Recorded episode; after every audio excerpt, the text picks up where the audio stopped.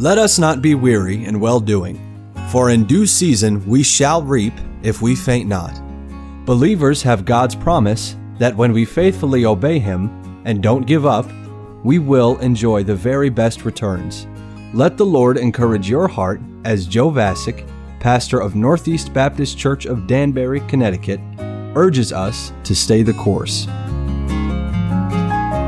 1 Timothy 2 5 says, For there is one God and one mediator between God and men, the man Christ Jesus. The focus of the universe, the source of all life, and the central figure of the history of humanity is a man, the man Christ Jesus. For the first 4,000 years of human existence, man knew that God was real. He saw God's works and experienced the powerful impact of God's words. He experienced the effects of God's presence. Some even heard God's voice.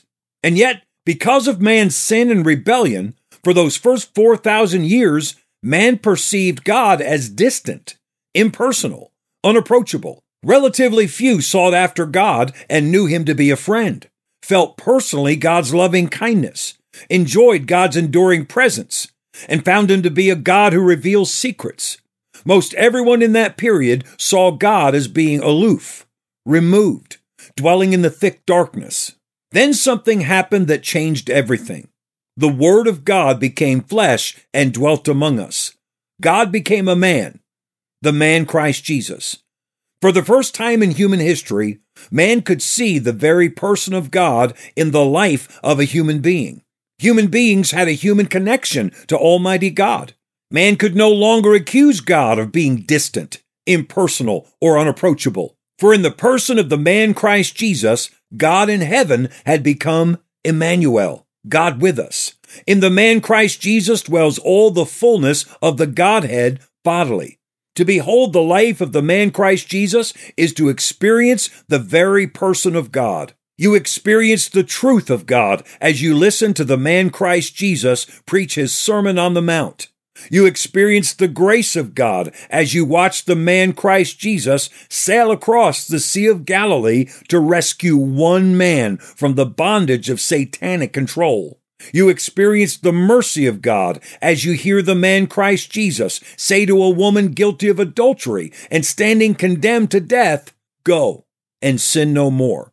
You experience the wisdom of God as you watch the man Christ Jesus address the trick questions of his accusers one by one with precise responses that make his critics look foolish. You experience the righteous jealousy of God as you watch the man Christ Jesus use a whip to drive the money hungry sacrifice peddlers out of the temple. You experience the limitless love of God as you hear the man Christ Jesus cry out to his Father, My God, my God, why hast thou forsaken me? As he hangs suspended between heaven and earth, paying the penalty for man's sins, reconciling sinful man to his Creator. You experience the omnipotence of God as you see the man Christ Jesus break the bonds of death, and walk out of the tomb, enabling every human being to know victory over death.